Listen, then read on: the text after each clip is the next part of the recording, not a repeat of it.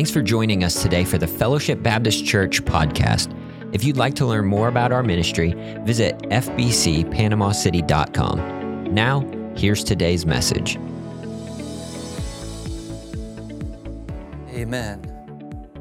If You have your Bibles with you. We're going to be in the book of uh, Romans, chapter 8 tonight. How many of you have loved God's word? Say amen if you love God's word tonight.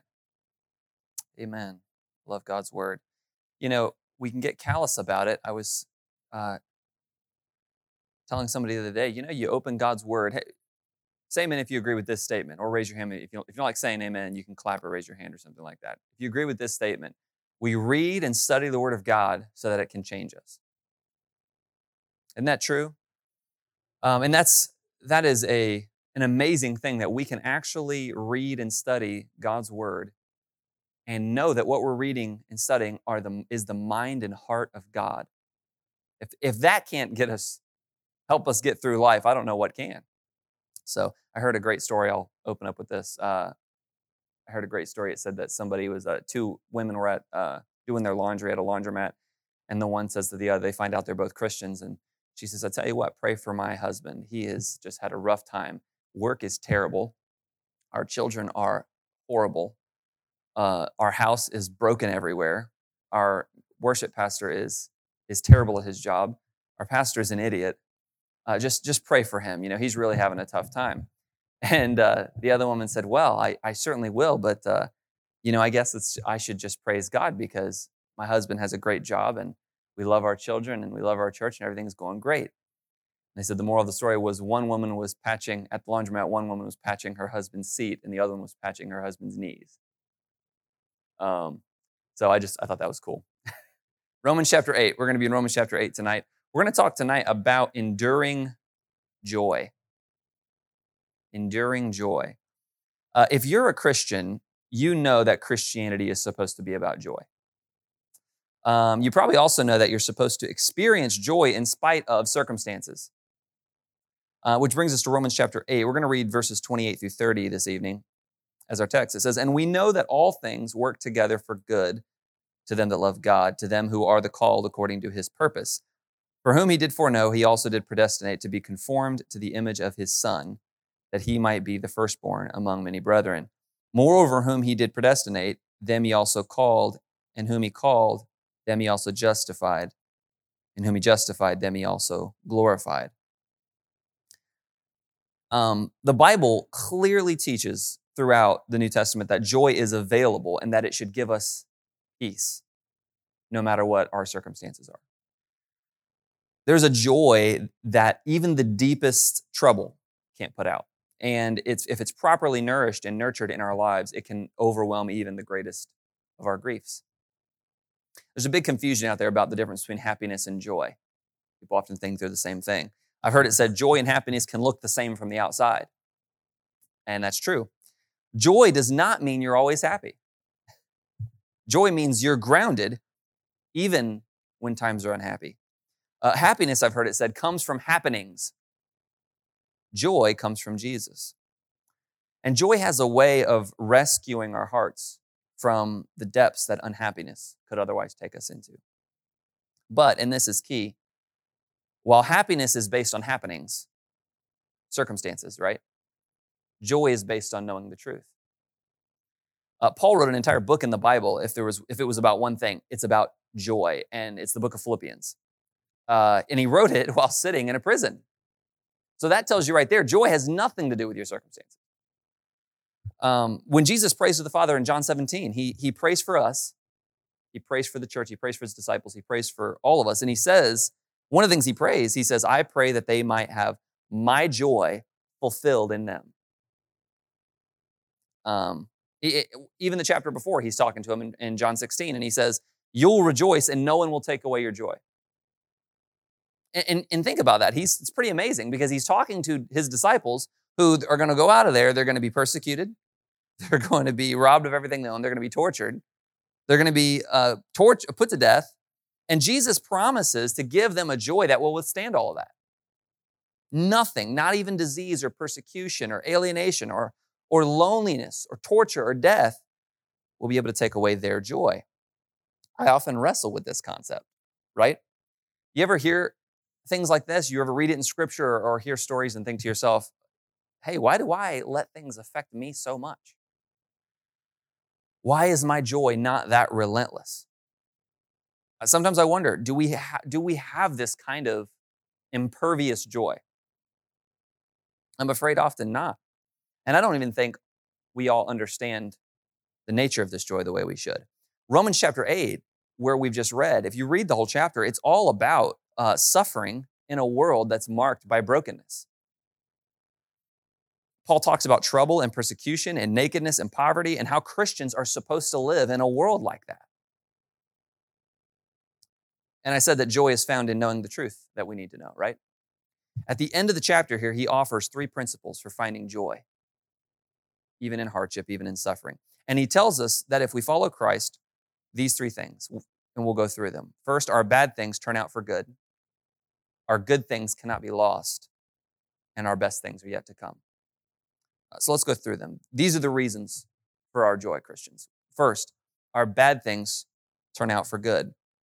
Look at verse 28. He says, We know that all things work together for good to them that love God. Now, there are three implications of what he just said. First, this verse is saying that all things will happen to Christians. In other words, the Christian circumstances are not necessarily better than anyone else's. Um, it's extremely important for us to understand this if we're going to experience real, abiding, enduring joy. Terrible things happen to people who love God. Many Christians explicitly teach, and some of them, most Christians probably, implicitly believe that if we love and serve God, we will not have as many bad things happen to us. That's not true. Horrible things can happen to us, and believing and loving and serving God will not keep those things from happening necessarily. All the same things that happen to everybody else will happen to people who love God. And if you don't understand this, you might be like Job's friends. Remember? Job's whole life falls apart. And he's going through all these terrible things. And to boot, he's got a couple of really spiritual friends show up and say, Ah, God's obviously mad at you. You're obviously doing something wrong. And what do we know? That's not actually true in Job's life. So he's saying here, the first implication here is that all things, all things work together for good, the good and the bad. They both will happen to even Christians, even to people who love God. I even looked up all things in the Greek, and you know what it means? All things. Uh, look at verse 35 here. He says, Who shall separate us from the love of Christ? Shall tribulation or distress or persecution or famine or nakedness or peril or sword. What is he implying here? All of this can happen to you, right? And so it's, it's important. Eh, these are things that, even if we love God, can happen in our life. It's very important to realize that. The second implication of this point is that when things do work together in your life for good, it's because of God. Uh, he does not say things work out to good. Things just work their way, work their way. It all comes out in the wash. It's not what he says. He says there, all things work together for good to them that love God, to them who are the called according to what? His purpose. So when things do work together for good, that is the that is God working. If anything happens good, it's because God's working it together. Early in Romans 8, Paul's talking about how basically that things are all falling apart because the world is burdened with evil and sin things are subject to decay. And we all know this. We all experience this. Eventually, we all experience the decay of our bodies. That's the nature of things. The little grains of sand out there on the beach, they were in the mountains. They were part of the mountain at one time. Um, everything falls apart. Things don't fall together. And this verse t- helps us get rid of that romanticized view that uh, this sentimental idea that things just ought to go right, right? That things uh, will go right, or, or that it's normal for things to go right right? We're modern Western people. When something doesn't go right, it's time to sue somebody, right? But we Christians, we have to, we have to discard this idea completely. We need to recognize that when our health remains intact, that's because God is holding us up. When people love us, when there's somebody there to hug us and, and to hold our hand and to be there for us, if someone loves us at all, in spite of our flaws, it's because God's bringing things together in our life for good. God's holding it up. Everything that goes well is really a miracle of grace in our lives. It's a wonderful gift. And the last implication of, of this principle is the most basic. Although bad things happen, God does work them for good, even the bad things. Um, the, the verse does not promise that those who love God will have better circumstances. Uh, nor does it say, and I love this, that the bad things are actually good things. It doesn't try to do that. It doesn't try to minimize the bad things that have happened. Sometimes you've you've gotten uh, meaning encouragement, right? Well-meaning encouragement from somebody, and they oh, and they try to minimize what you've been through. Oh, it isn't so bad. Look at somebody else who's had it worse. That's not what Scripture does here. It doesn't pretend they're not bad things. It calls them bad things. It's just that, in, even though it acknowledges they're bad things, it promises that God is still powerful in working them for good. He will, even then, God will still work them to good in your life. I think of the story of Jesus standing before the tomb of Lazarus. Eh, this, this story is eh, an endless encouragement for me. He's about to raise Lazarus from the dead, and he knows that. And he's not smiling, he's angry. And then he goes from angry to weeping. Why? Because death is a terrible thing. Jesus wasn't thinking, hey, they think this is a tragedy, no harm done. I'm about to raise it from the dead. This looks like a bad thing, but it's not. It's really a good thing. It's a way for me to show my glory. This is actually really exciting. I can't wait. Is that what he does? Not at all. He's weeping at the tune because even though he's about to work something for good, what he's about to work for good is still a bad thing. It's still a terrible thing.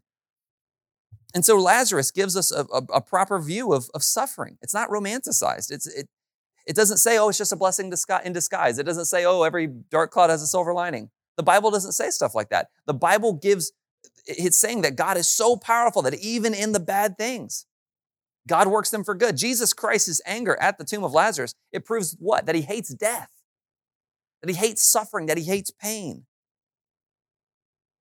He hates loneliness, he hates alienation. Jesus hates it all so much that he was willing to come into this world and experience it himself, to take it on himself for us, so that eventually he could destroy it without destroying us too.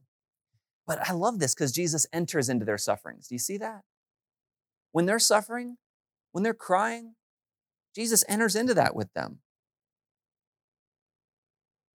He's at the tomb. He knows he's going to raise Lazarus, but he's angry and he weeps. Why? Because God loves us so much, he can't even for a minute deprive himself of suffering with you. Even though he sees the redemption coming, he sees things you can't in your life. And even then, he suffers with you. Aren't you grateful for a Savior who suffers with you? Are you lonely? Are you afraid? Are you tired? Are you anxious and worrisome? He knows. He knows. Hebrews talks about this and it says, and it doesn't say uh, he, he knows what you're going through.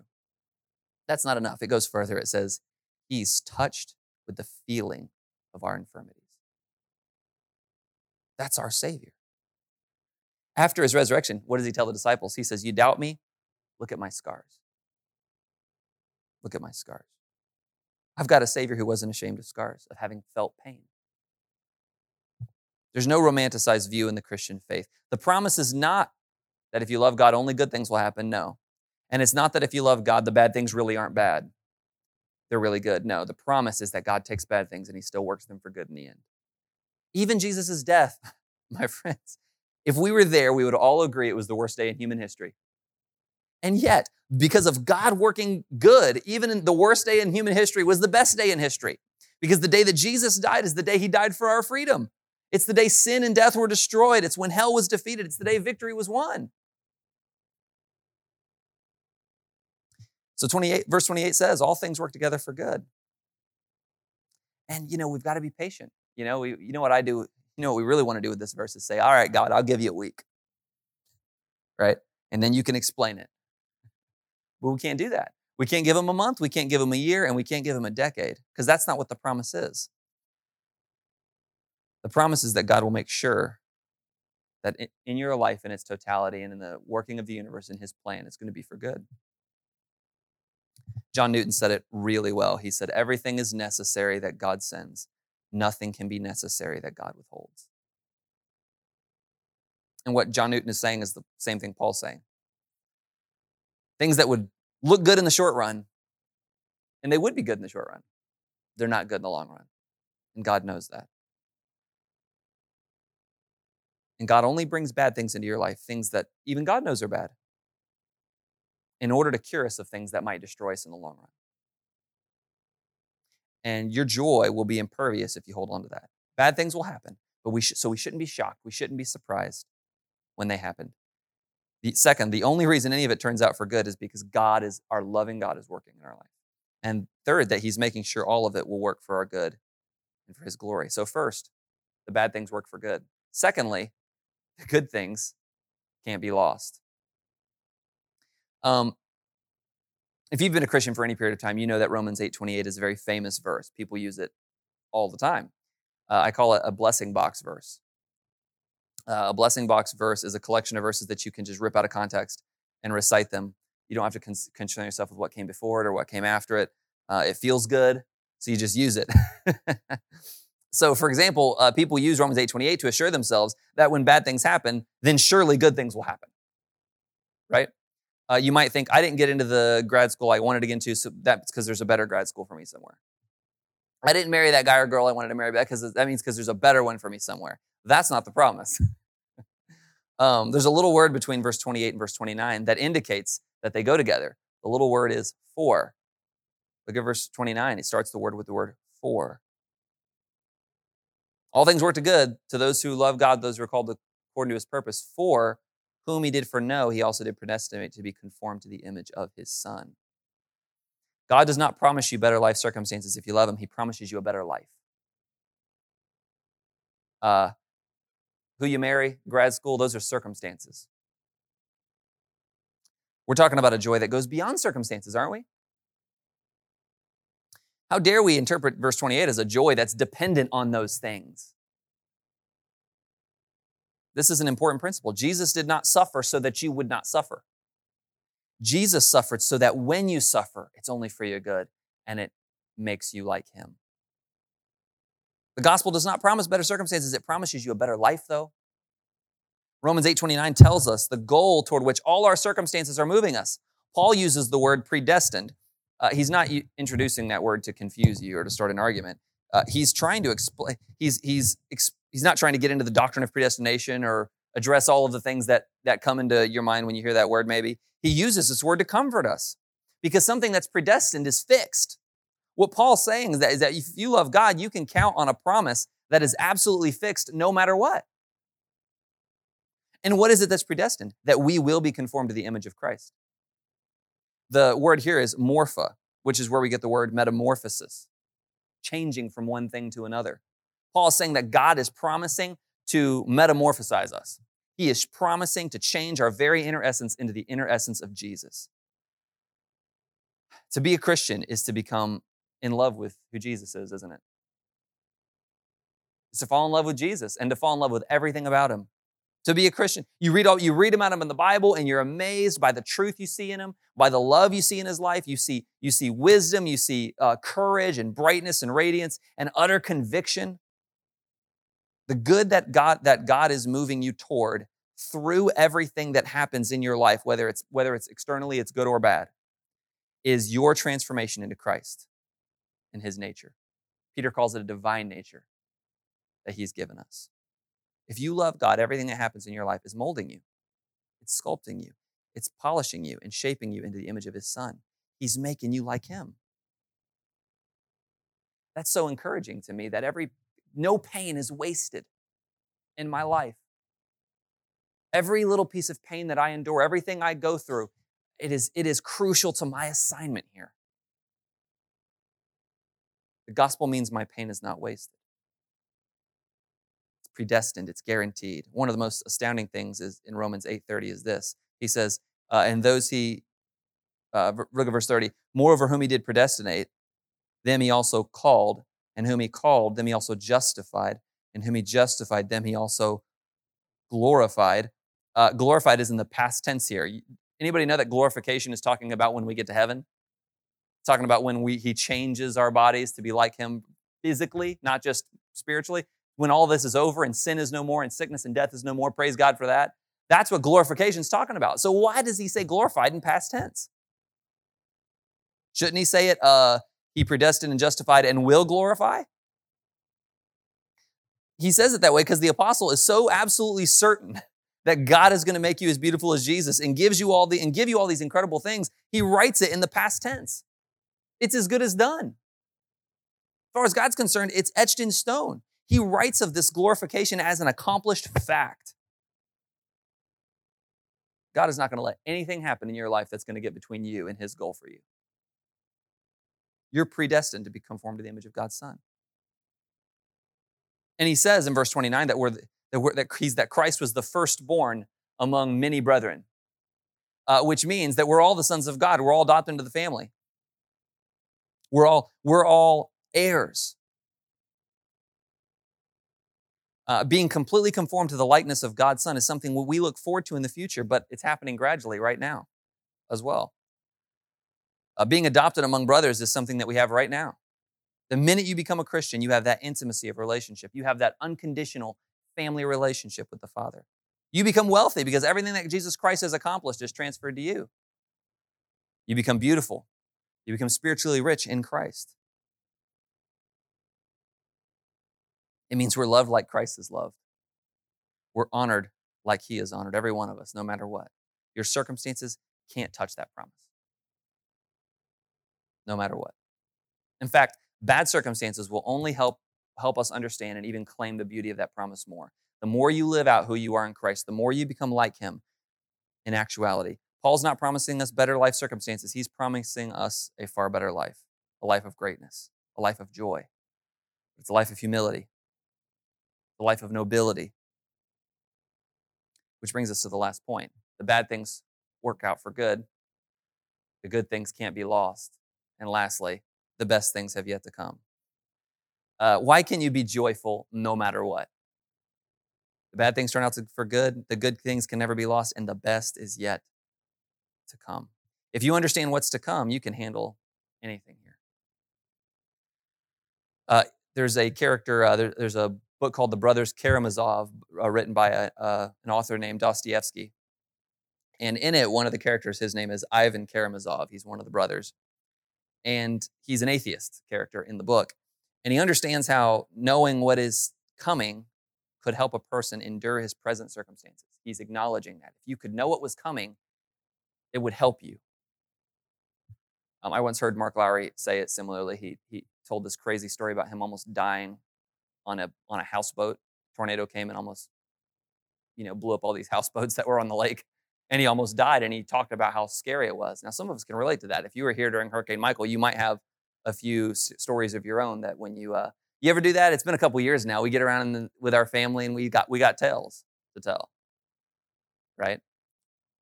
And how many times have you thought since then, you know, I'd have enjoyed that a lot more if I'd known I was going to live through it.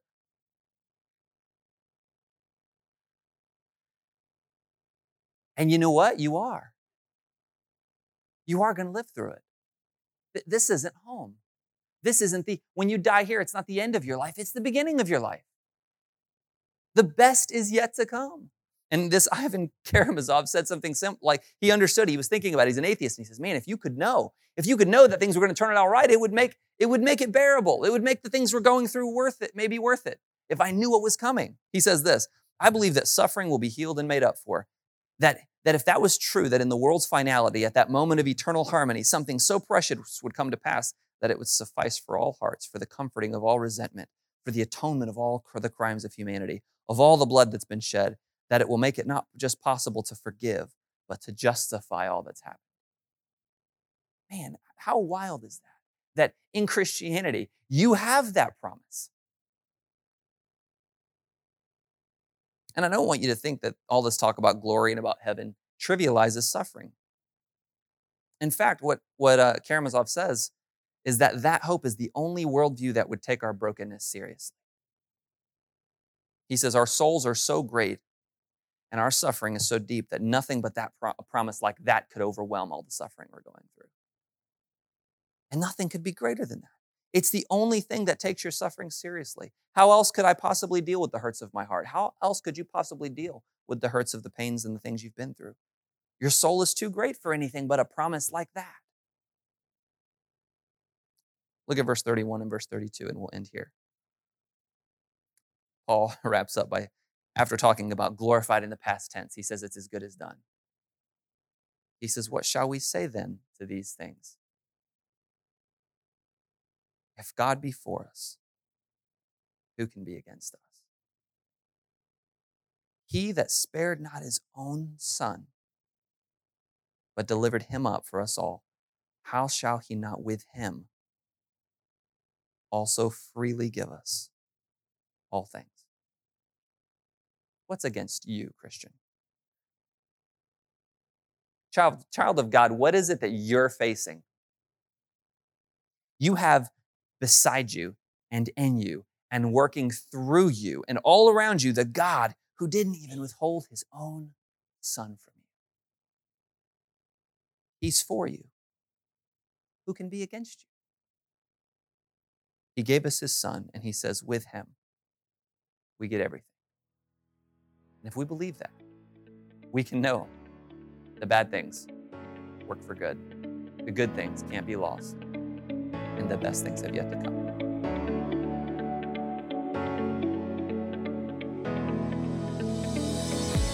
Thanks for listening to this sermon from Fellowship Baptist Church. Come visit us at 2501 Michigan Avenue, Panama City, Florida. For more information or to donate to this ministry, visit fbcpanamacity.com. Have a great week.